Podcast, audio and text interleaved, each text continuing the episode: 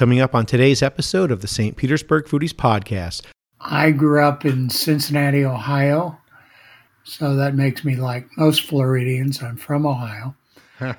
right. I've been finding that out lately. from Anthony Bourdain from Parts Unknown in 2015.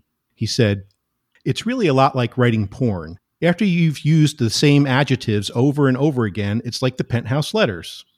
Yeah. However, however, Chris, you did use the word monomaniacal in the second paragraph of the Golden Spoon Award, so I think you're probably still okay with adjectives. yeah. But in restaurants, people are driven to, in a way, serve others. They they want to. Guy told me he said it's, it's what what we do. We we we make we make eating fun for people. And really, today, if you're going to be in a kitchen, you know, it's like covering baseball. You better speak Spanish, right? And, exactly, and, and not not to give not to give people orders, but to listen.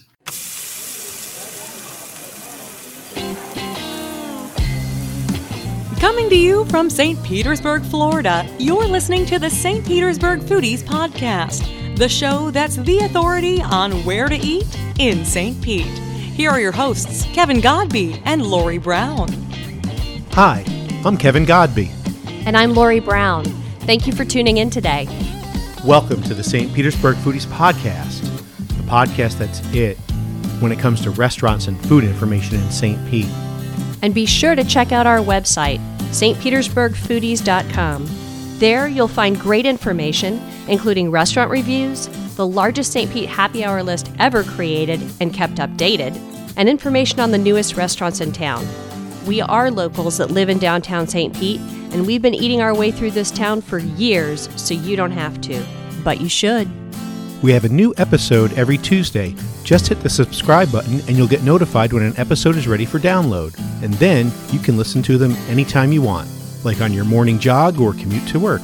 On today's show, our featured guest is the food editor for Florida Trends magazine, Chris Sherman. Chris decides the Golden Spoon Awards for Florida Trends, which covers the entire state of Florida. After Chris, we stroll over to Greenstock, our favorite salad place for lunch. We, we have, have, a great, great show, so stick around.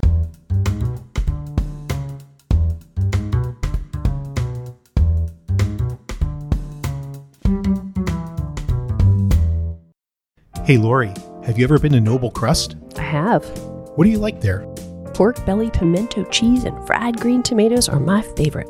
Oh, yeah, I love that one too. They actually call it the FGBLT.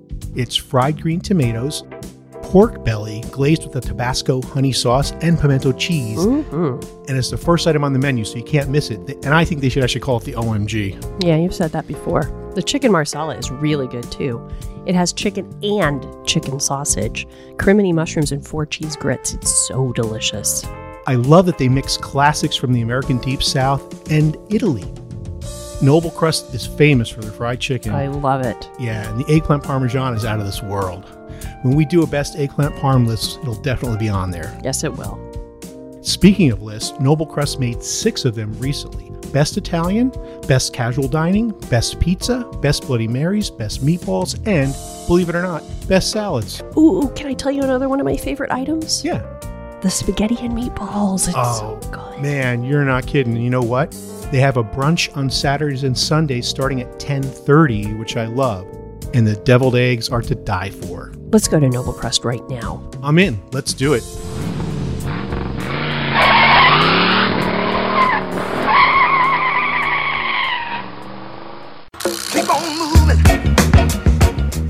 One of our favorite places to go eat in St. Pete is Engine Number 9. They've been a staple in downtown St. Pete coming up on seven years, and they are famous for their unique and tasty burger creations.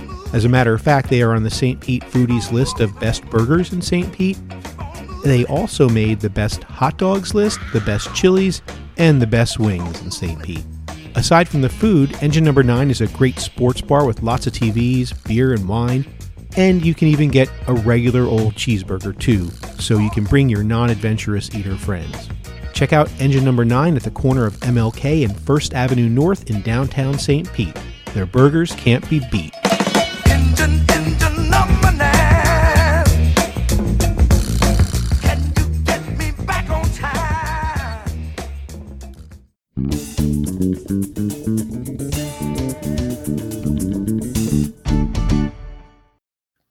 Please welcome Florida Trend restaurant editor Chris Sherman. Welcome, Chris. Yes, welcome, Chris. Glad to be here with both of you. You have been a food journalist for pretty much most of your adult life. Absolutely true. So, so you're pretty sure that is what you want to do. Uh, I don't know. I'm still uh, still still looking at some some new ideas. Possibly, I'll be a highlight player. There you go. so, just for our listeners, you have won numerous awards from the Association of Food Journalists and other organizations. You were a finalist in food criticism at the James Beard comp- as a James Beard competition nominee.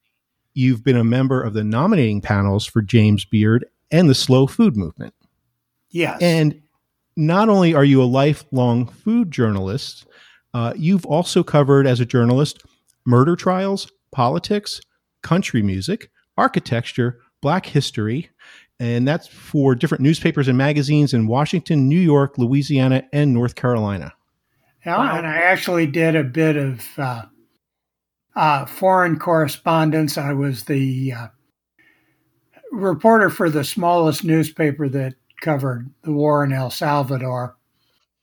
And then recently, I did recently uh, the last Mexican elections uh, back in uh, oh uh, about six years ago.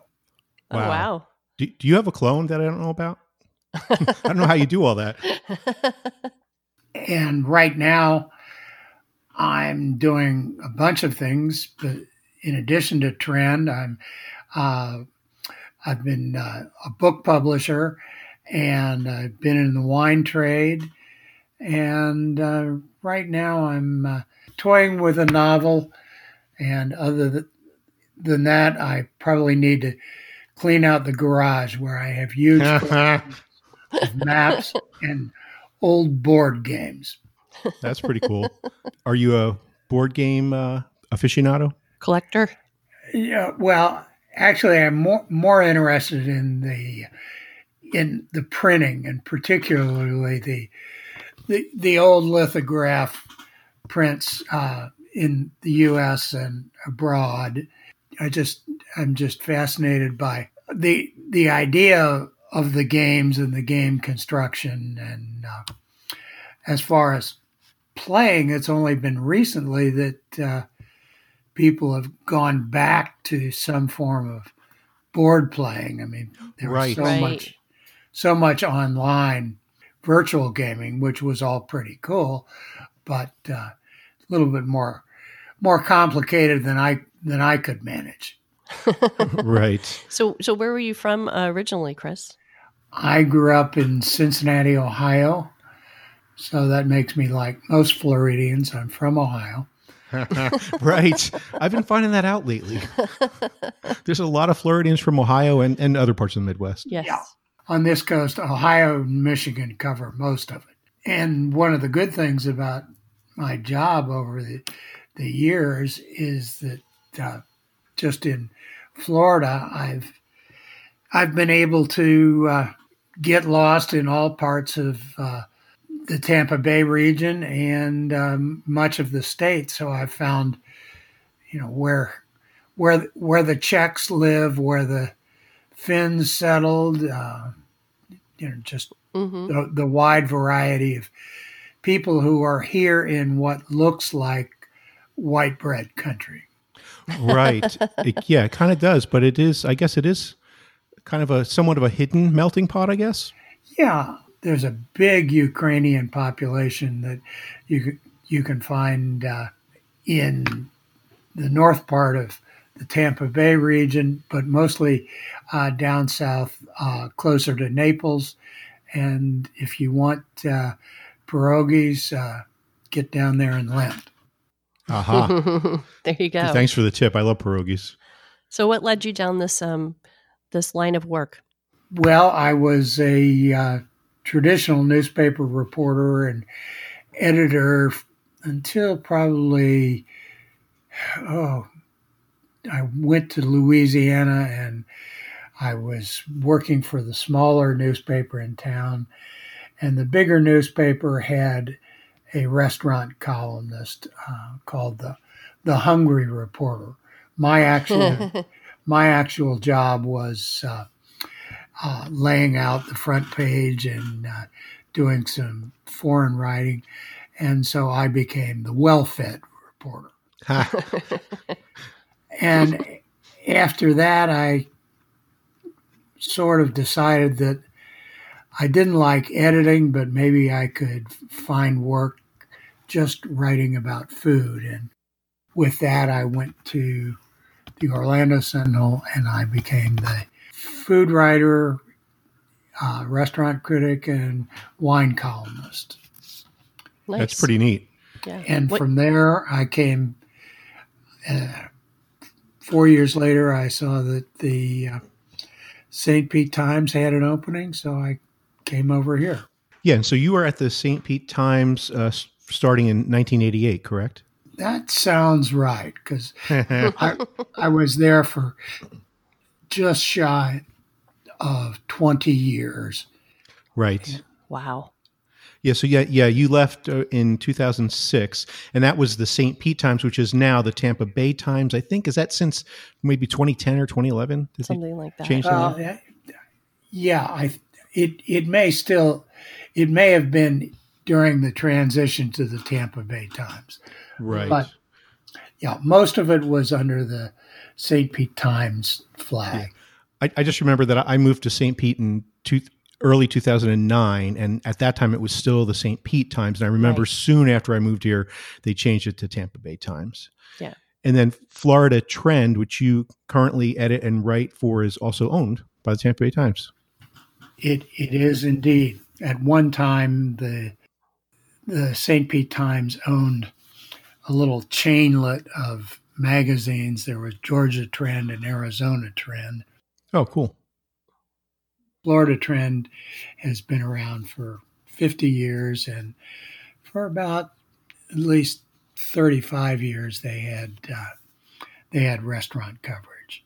I think the principle was that if they were writing for Florida executives, so to speak, that uh, somebody in Tampa wouldn't know where to go in uh, Orlando or or uh, in Palm Beach. So so Mhm. that that was that was their thinking, and uh, we've we've kept it up with the the golden spoons, um, which I'm working on right now, uh, trying trying to assess probably the the top 150 200 restaurants in Florida. Wow.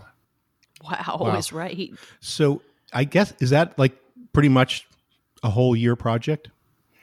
Well, I have to keep keep my eyes and ears open for a whole year. Yeah, that's a big job. I mean, I I have to admit, we struggle trying to cover everything just in St. Petersburg and surrounding area, and we, we include St. Pete Beach and a couple surrounding areas. But for the whole state, wow. Yeah. That's a that's a big heavy job. And it's got to be really difficult during this time because there's a lot of restaurants unfortunately going out of business, I'm sure. Yeah, trying to keep things up to date. Yeah, it's hard. Well, some somehow it's turned out that uh, I went through the list and only about four or five of the restaurants had closed up. Uh, another five or six were j- just doing takeout, but Mhm. either either I've been a been a brilliant uh, uh, seer into the future, or just that I think the really good restaurants, and I don't mean just in terms of quality, but those that have been around, those that have uh, some resources to fall back on, Right. have have survived. But it's Right. it is really tough out there, and It a is. lot of good restaurants are probably not going to make it. Yeah, it's unfortunate, but It, it is. hoping for the best. And you know, I, I mentioned before that you know you were at St. Pete, St. Pete Times. That was 17 years, and in total, you've been a food journalist for for 31 years. And in my process of researching you, I saw that you a while back 18 years ago, you interviewed Anthony Bourdain, and I want to talk about that in a moment. But it also made me think of a quote from him when I'm looking at how long you've been doing this. And now I've only been writing professionally as a food writer, and I'm not c- comparing myself to you, but in only four years, I can al- already relate to this quote from Anthony Bourdain from Parts Unknown in 2015. He said, It's really a lot like writing porn. After you've used the same adjectives over and over again, it's like the penthouse letters. Yeah. However, however, Chris, you did use the word monomaniacal in the second paragraph of the Golden Spoon Award, so I think you're probably still okay with adjectives. yeah. Uh, well, it's. I mean, that's what most porn is about. Is so, yeah, we just do food porn. yeah. Uh, well, the uh, the main question for most food writers, other than those who who are just per- pursuing it to to write it up as as you know pornographic sensuality, is that in any town uh, or any market, you know, after two or three years, you've done most of what there is to do. So it's it's it's helpful if you can find a way to get out beyond that. And actually, a lot of food critics don't last more than three or four years in in any one town, and then they're off exploring or they're doing working someplace 500 miles away. Mm-hmm. Right. And is that just because they you run out of restaurants or everybody knows you and it's difficult to be anonymous? Well, it, it's mostly that uh, you you've run out of out of out of restaurants. I mean that there are. I mean, in the old days, there might be four or five good new restaurants in a year. I mean, now, you know, it's more more like fifteen or twenty. But after a while, you've you've pretty much uh, run the gamut. But restaurants do do keep cropping up. I just did a piece for for Trend on restaurants that have uh, opened during the during the pandemic. So Yeah. Right. Wow. Right. there's a certain amount of uh, optimism or craziness in the in the business.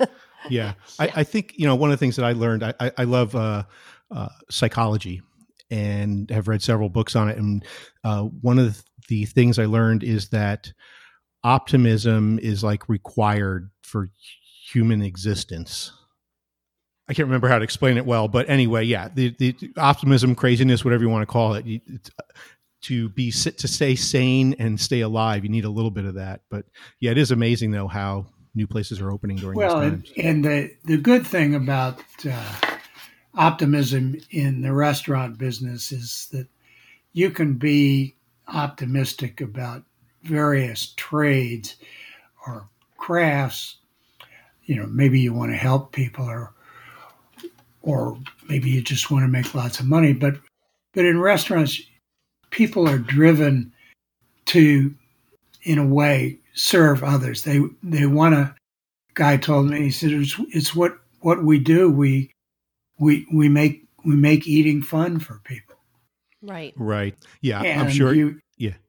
you have to be uh, driven by, in the old sense of the word, hospitality. You really Mhm. want to be hospitable to people. You want to welcome people and feed them. It's like being an innkeeper or a publican. And I think Mhm. it it's always an important sign of a of a restaurant or a restaurateur that they are basically generous.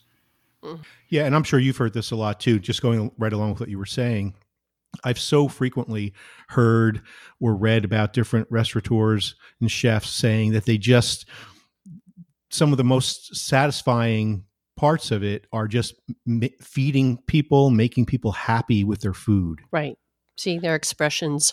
I mean, there's a sense that the manager the chef walks around the restaurant occasionally to be to be praised, but they also they they really enjoy seeing people having a good time. Right. Yep, exactly. Right. that they obviously contributed to. Exactly. Exactly right. And Chris, we're going to take a quick break and then we're going to come back and we got lots of really good stuff to talk about. Ramen is the ultimate comfort food, and Buya Ramen on the 900 block of Central Avenue is my go to. It's so freaking good. The broth is like a silky blanket to warm up your mouth, and the hearty proteins, or just mushrooms for vegetarians, it'll have you saying, Ooh, mommy. The umami is making my eyes roll back in my head. My favorites are the pork belly and the short rib. Mmm. And then there's the noodles. O-M-G. Go get the best ramen in St. Pete at Buya Ramen at 911 Central Avenue in the Edge District of downtown St. Pete. Do ya, booyah?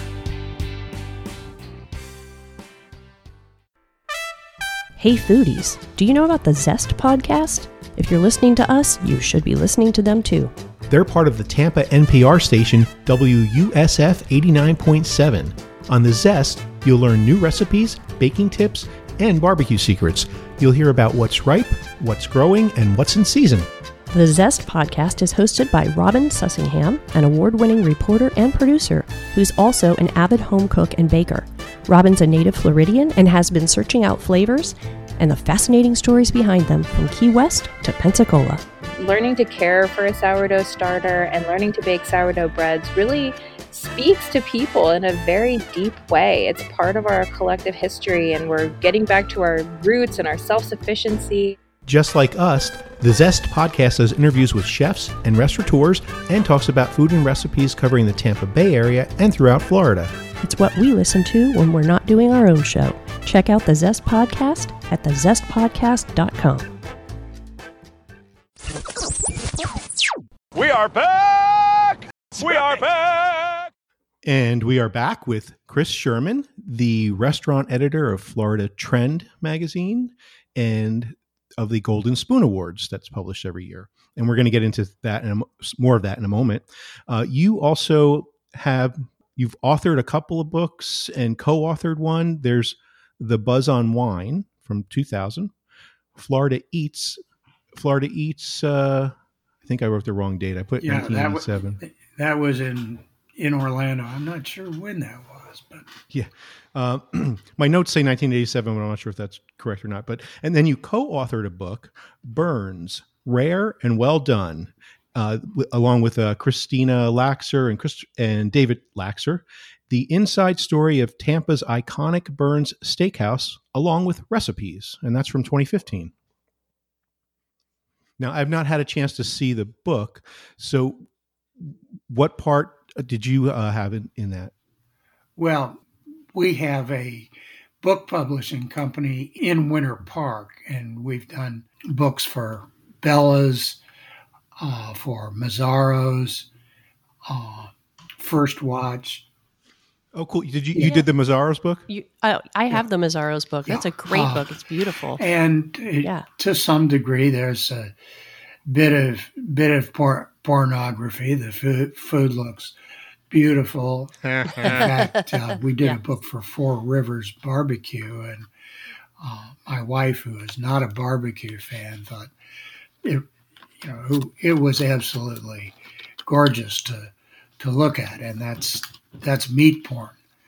Uh, but with with Bern's, I was able to sit down with uh, uh, Gert Laxer and with David and Christina, and I knew Bern uh, when he was still alive, and then I talked to everybody in the in the kitchen, most of the waiters, uh, and it's really just quite an organization.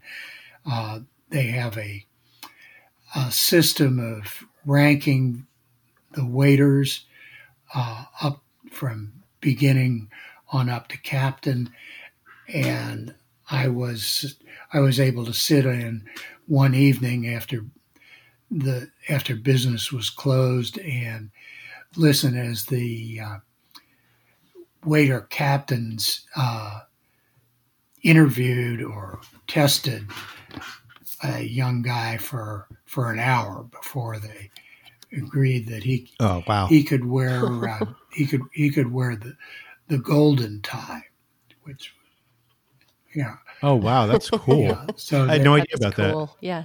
So how, how how do they determine the hierarchy of waiters? Do they have to they they are passing tests or well, uh, showing well, they- skills or some certification?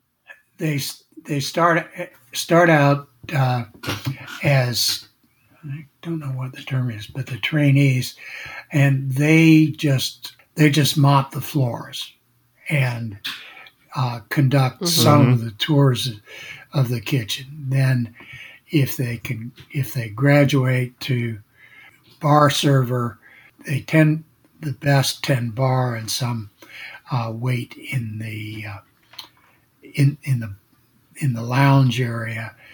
Then it goes up to uh, a gray tie, a red tie, and a gold tie. And in each of these Oh wow. That's pretty cool. is a decision by uh, the top two maitre d's, uh, the executive chef, and uh, a couple of the senior waiters. Wow, that's really cool. That's very interesting, and that ties in nicely with. Um, I wanted to mention that 18 years ago, back in 02, you interviewed Anthony Bourdain, and that that was in the St. Pete Times, March 20th, 2002. Blood, Sweat, and Spices, an, an interview with Anthony Bourdain, and you did that at La Teresita's Lunch Counter, which is still open in Tampa, Cuban cuisine. I've eaten there many times. It's amazing. and he was on a book tour and you were interviewing him. And obviously um, people can google and find to read it but i did want to mention a couple of things. And one i didn't even have highlighted but i remember it from what you were just saying when you were talking about the hierarchy of waiters at Bern's anthony bourdain in your interview said some, something to the effect i'm paraphrasing because i couldn't find the exact paragraph right now but he said yeah you can go to culinary school but if you really want to learn get a job as a dishwasher for a couple of weeks and see what really happens in the kitchen to see what see what the chef really has to do like clean out the grease trap Right.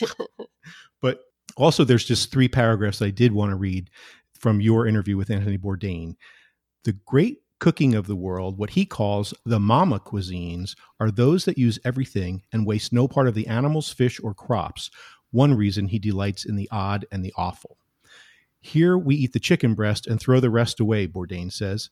The economy and efficiency of peasant life eventually led to what we now regard as fine cuisine. Pates, mousses, terrines, good stocks, dishes like sweetbreads all came from a reluctance to waste. Any sophisticated culture, he says, eats fish heads. And many traditional cuisines include an unembarrassed carnivorous carnivorousness that he delights in throwing up to vegetarians animals were hurt and killed in the making of this show, he says. that was one, one of my. Absolutely. And uh, take chicken. Uh, one of the hot things right now is uh, not chicken breasts or chicken wings, but chicken thighs. I mean, uh, there are Yeah. Mhm. dozens of restaurants that smoke thighs or whatever. And my, my personal favorite, uh, to, I've gone beyond thighs to backs. I think the back is a Hmm. neglected uh, delicacy. But yeah, absolutely, people people couldn't afford to th- throw away throw away any part of the animal, which is why we we had have now uh, the uh, whole animal snout to tail tail butchery that's uh, that's popular in, in in a number of cities. We've got one guy here uh, at Boozy Pig in Tampa who who specializes in that. But sure, and you look look at any any good fish recipe, stew or whatever, starts out with fish bones. Mhm. Mm-hmm.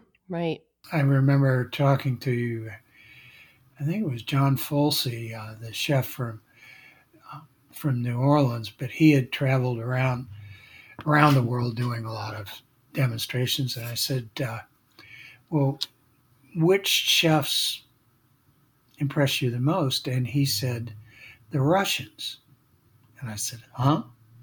And he said, Hmm. "Yeah." He said, "They take they've only got one thing to work with a sturgeon and and they managed to get so much out of it so yeah and bourdain uh, i think is absolutely right as far as training for chefs I, and really even training for uh, for food writers is that i think you need to start at the lowest level. And and if you if you think you want to be a chef you need to see the work that goes into it. And it is cleaning out the grease trap or having your head under the sub zero trying to f- fix the uh, the computer panel. Right. yeah, I, I know, I, I won't mention any names or places, but th- I know a chef that had to fix the Yeah. toilet up during his shift. That's Yeah, right. I they're they're that. really sort of the equivalent of farmers. I mean, a farmer's you know does wonderful things with with nature, but farmers also have to be able to fix their tractor. right, Mhm. right, right.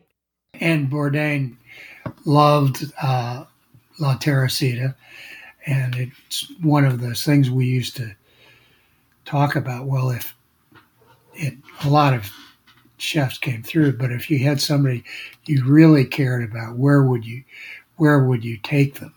You know, you can't always go all the way out to Brocato's, but uh, Ted Ted Peters was obviously a big favorite, and and they're still at it. They are. Yeah, I love it how you can you can smell the uh, smoke from Ted Peters when you're like still Yeah. like a thousand feet away still. And it's, sell, sell the sizzle. Sell the sizzle, right? so we did mention that you, you've been doing this for a long time, and what are some of the biggest changes you've seen to food writing, the food scene, and the American palate over the past decades? And are they good changes or bad changes? In your opinion. yes. Well, you, you, you're not talking about the the new uh, Philly cheesesteak potato chips from Lay's, are you? no, I didn't even know about that. no. That that might be one of the bad changes. I'm not sure. It might be. Well, I think in the last 30 or 40 years, the way I see it, the uh, the American palate has uh, has grown immensely. Uh, I think probably one of the biggest biggest changes in in my life has been that calamari is now a staple. I mean, the kids are eating squid. I mean, Mhm. uh, Right. but I think we've we've learned the presentation and the joy of uh, of real fresh ingredients from the Japanese. I think the Mexicans hmm have taught us wonderful ways to play with food. I mean, how you can fold a tortilla seven different ways and make seven different dishes. And, and the Italians, of course, have taught us the value of really slow food, uh, slow cooking, uh, which our parents and grandparents knew, but we didn't know about. hmm hmm And today, thanks to immigration and travel, we uh, we eat food from from everywhere, and uh, you know tacos are tacos have been a mainstay for forty years, and they're now they're now having having a new new moment. Mhm. Right, right. And I think there's, to me, the best thing that's happened in in restaurants and has not really quite broken into home cooking, but we're working on it. Is um, is vegetables. I mean, that's always been to me the sign of a great restaurant. And for years, the people who did the mobile five star, like to be a five star restaurant, you had to have many things, but one of them was distinctive side elements to every entree. And uh, Right, right. now we've learned uh, about parsnips, about uh, Brussels sprouts, uh, about bok choy, uh, and and the one of the stars on modern menus is carrots. I know. Yeah. All different colored You ones. in in last year's Golden Spoon Awards, you said the comeback vegetable of the year, the carrot, roasted, charred, or sauced with brown butter. Yeah, and, It, it definitely is. cauliflower's uh, had its moment, but uh, it, yes. Mhm. is coming back. And really, this has always been true that for a vegetarian, you got the best vegetables at really the most expensive restaurants, which were often, which were not vegetarian at all. But if you asked the chef to make a vegetable plate, they had good vegetables. And that's certainly much more common today. I mean, I see I see vegan dishes as well as vegetarian dishes on almost every every good menu. Right. Right. For sure. Yeah, interestingly, you, you made me think too when you were talking about the Mexican food. Also, in your interview with Anthony Bourdain, he said something to the effect that the best chefs come from Mexico. That probably pissed off some French people. Well, no, ab- absolutely. I mean, I I know of no really good chef who doesn't talk to, listen, and take advice from the guys in the kitchen. In many cases, Right.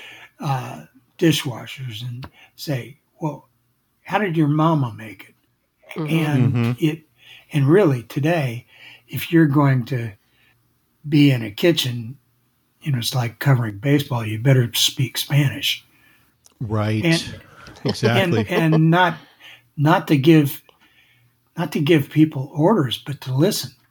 And you'll see in almost any restaurant today, Italian, French, whatever, the guys in, in the kitchen are are Mexican.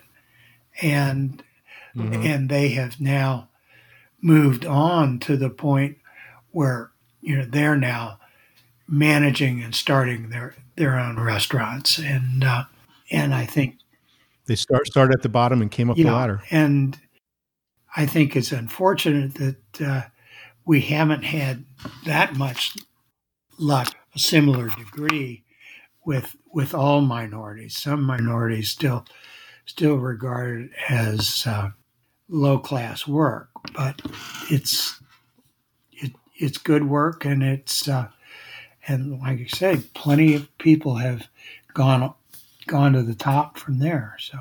hmm Mhm. Right. So, no conversation would be complete with you without talking about the Golden Spoon Awards. And as far as I know, it's probably one of the biggest restaurant awards as it covers the entire state with multiple categories. And you know, we've we've talked about a renaissance of restaurants in St. Pete, and what I one takeaway I got from your write up on Golden Spoons for at the end of 2019 was you're saying pretty much the same thing about Florida overall, really. Yes, uh, I think uh, really the some of the most exciting, innovative cuisine is from Jacksonville all the way across the Panhandle. Mm-hmm. We just recently went to Jacksonville last year and Yeah. we were so surprised. Yeah, it was actually last year in August. I think Yeah, we went to. Jacksonville and we're like, "Wow, we had no idea we were in for such a uh, foodie restaurant yeah, treat." um, but uh, yeah, St. Pete has grown uh, marvelously, and Yes. the problem with the Golden Spoons is uh, I can't pick more than four or five restaurants from in, any Per one city. city. It's not like this is a list of all the great restaurants to eat in that town, uh, or Right. this is just all the expensive restaurants in that town.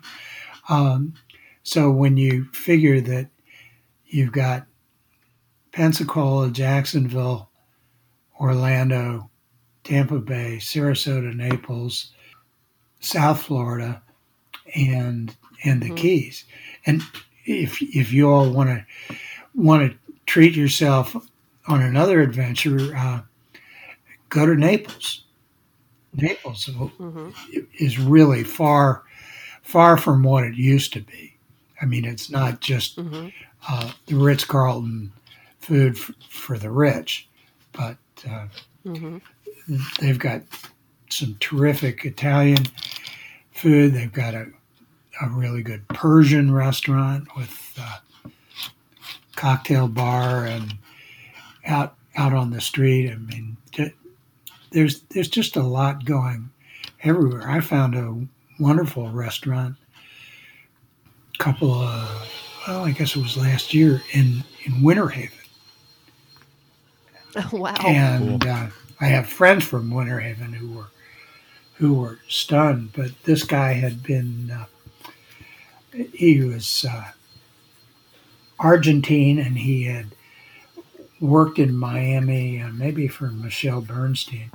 But he had uh, he and his wife, I think she was from Lakeland. They they took a little ranch house and were making. Uh, really, uh, really pretty stunning food and making it from scratch is cheeses and pâtés and good stuff. That's- nice. That's great. So you chose, you did choose five places in St. Pete for Golden Spoon Awards, and this includes there's you have Golden Spoon winners. this you is ha- 2019. This is 2019. Yeah. You have Hall of Fame winners, and Hall of Fame is when you've been a Golden Spoon winner many times. Right. And then the best new restaurants. we have Annata with a Golden Spoon, Bomb Avenue Market, best new, and what that was was that before Karma took over? Yeah, I think Yeah. so. uh, Il Ritorno, Golden Spoon, Marchand's, Golden Spoon Hall of Fame, and Park Shore Grill, Golden Spoon. Well, I think uh, obviously this year there hasn't been hasn't been as many uh, new restaurants for the for the newcomers category, but uh, I think uh, I think uh, Baba is is Mhm. is very sharp, uh, and um, I'm not sure how long Bacchus has been in, in operation. I think they're a li- They're, they're a little under Yeah. a year. a little I think. under a year. I think they're very sharp. They have they have sardine toast and sar- sardines Mm-hmm. are one of the unsung heroes of who who do you like? Uh, what do you think is nifty and new? Well, for well, not new. We're going to definitely agree with Il Ritorno and Annata and Park Shore. Those are three of our favorites out of the five that you picked. Yeah. And let's see, new um, Seaworthy. Seaworthy. Yes, Sea, Seaworthy and Tierra Verde. It's um, Jason Ruhe from Brick and Mortar. Brick and Mortar's chef and owner. we finally got there about a week or so ago. Yeah, it was great. How about trophy fish? Do you like trophy fish? I think that's It's not really new though. Yeah. That's about two years. Yeah, we we do like them. The only thing with us is we are Florida people that don't like the heat. And it's too hot so to we- eat we there only- most we- of the time. We only go there like in December. right. Yeah. uh, but we did like the we liked it when we've Yeah. been there. Yes. And really, one other thing that, that's changed is uh, the incredible revolution behind the bar. And the bar programs are a tribute to, uh, I think, the the skill and the imagination of the people behind the bar, who for years got didn't get a second look unless unless they were uh, costumed inappropriately. Uh, but yeah, but And now they're all mixologists. almost every every bar worth its name has at least one great bartender. It has clever specialty drinks and has a back bar full of interesting uh, liquors and uh, call brands. And I my, my particular standard used to be I I checked to see how good the rum selection was. And now I've moved on to gin. I don't know what that says. Nice. And Now you're in Kevin's and, territory. And the other thing that is always a treat for me is uh, the Amaros and the other Italian after dinner drinks or, or before drink. before dinner time. Mm-hmm. So Yeah. So, Chris, I'm in downtown St. Pete, and every day I look at the main office for the Tampa Bay Times and Florida Trend right outside my window. And how often do you get to the office? in the last six months, almost almost never. Uh, but generally, I I go into the trend offices uh, a couple of times a, a month, and uh, and and largely it uh, it it gives me a, a chance to uh, to eat around downtown, and uh, and I should also say that downtown is an example of you know some very smart chains. I think uh, uh, Maple Street Biscuits and Hawkers are just terrific outfits, and they are uh, Mm-hmm. they are God love them chains. Yes, they right. are right. Right. We, we agree with you on that too. Yeah. Yeah. So, Chris Sherman from Florida Trend, thank you so much. Yes, thank you so much, Chris. Okay, thank you. St. Pete is all about local, and this year we celebrate a local legend's 25th anniversary. Rollin' Oats Market and Cafe was founded in July of 94 by Bert Swain and Larry Schwartz. From the beginning, Rollin' Oats has made a commitment to provide St. Pete customers with the finest quality organic whole foods, nutritional supplements, and body care products at the most reasonable prices possible. And now they have a South Tampa location too. We go there for many items, but they are the only place that we go to buy our raw probiotics and other supplements. They have the best organic whole food selection in town, and on the flip side of that, they also offer a fantastic selection of wines and an unparalleled selection of local craft beer. Rollin' Oats has a cafe open daily which offers delicious sandwiches, burgers, soups, salads, bowls, wraps, entrees, and fresh made smoothies, along with a variety of prepared and packaged take home meals located in the market itself. Do you pride yourself with supporting local businesses? Well, put your money where your mouth is and get on into Rollin' Oats today. Rollin' Oats St. Pete is located at 2842 Dr. Martin Luther King Jr. Street North. And in South Tampa, you'll find them at 1021 North MacDill Avenue. Check them out on the web at rollinoats.com. That's R O L L I N oats.com. And Rollin' Oats offers online ordering with curbside pickup.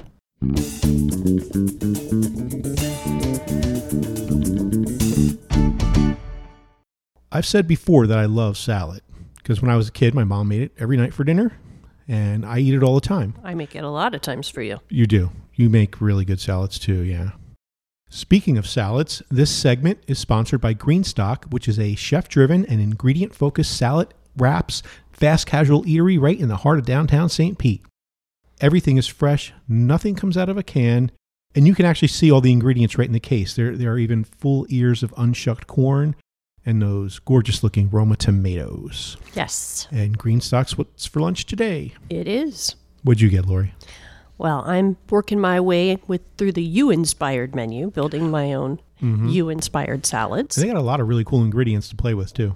They do. Today's was delicious. I got the small. You have a choice of small or large, and then you Mhm. add your ingredients to that. I had the romaine and spinach with cucumbers, tomatoes, beets, edamame, pickled red onions, watermelon radish, wasabi peas, sunflower seeds, bacon, and a miso ginger dressing. And I had it tossed, not chopped. Right. And it's great that they have that option to make up your own because you're real good at that. Oh, thank you. Yeah. You let me try it and it was really good. It was delicious. Did you mention the dressing? I did the miso ginger. That one It's one of my Definitely one of my favorites too, Mhm. for sure. Their dressings are so good. So I had the off the menu, the Mexi Fresh, which is romaine, baby arugula, watermelon radish, corn, jicama, tomatoes, pickled red onion, black beans, with a cilantro lime garlic vinaigrette. And I added the protein of cold fried chicken. Right. I love the combination of Mexican inspired ingredients, and what I really loved was the dressing. I'm not usually impressed with cilantro lime dressings. I think they're usually too lime forward, Right. but this one was garlic forward in the best way possible. Nice. And by the way, all of the dressings are made from scratch in house at Greenstock. So check out Greenstock on the 400 block of Central Avenue in downtown St. Pete. They have contactless ordering and pickup. And they are open 10 a.m. to 3 p.m. Monday through Saturday. You can also order on their website, which is eatatgreenstock.com.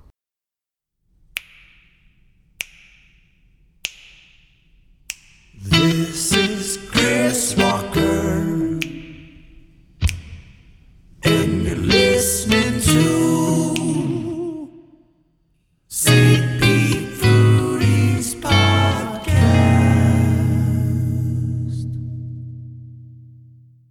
We have three new items on the website. There's a review of the newly opened Cellar Masters. It's a wine bar and retail shop in the Edge District on the 1000 block of First Avenue North. We also have two exciting news items. St. Pete Meat and Provisions is a new venture from the owners of Il Ritorno and Greenstock with restaurant quality meats and other food items where you order online and have contactless pickup at Greenstock on the 400 block of Central Avenue in downtown St. Pete. We also have an announcement of a new restaurant opening. The owners of Grace Restaurant in Pass-a-Grille Beach, they are opening two Graces on the 6000 block of Central Avenue where the reading room used to be. That's right next to Free Fall Theater. You can see all of that on stpetersburgfoodies.com. Next week on the podcast, we'll be talking to Janet Keeler. She is an instructor and coordinator for the Food Writing and Photography Certificate Program in the Department of Journalism and Digital Communication at the University of South Florida, St. Petersburg. If you'd like to send us fan mail, hate mail, or have any requests for interviews or restaurant reviews, just send an email to info at stpetersburgfoodies.com. That's it for this episode of the St. Petersburg Foodies Podcast. Thanks for listening, Thanks to our guest, Chris Sherman. and thanks to Greenstock for lunch.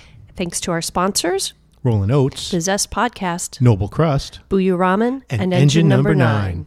Our announcer is Candace Aviles from Meet the Chef and Channel 10 News, and our theme music is provided by the Chris Walker Band.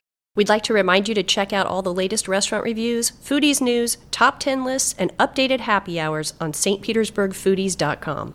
Please give us a rating and review on whichever app you're using to listen to the show. And remember to share the show with your foodie friends. Until next time. may your food be hot. And you're bubbly cold.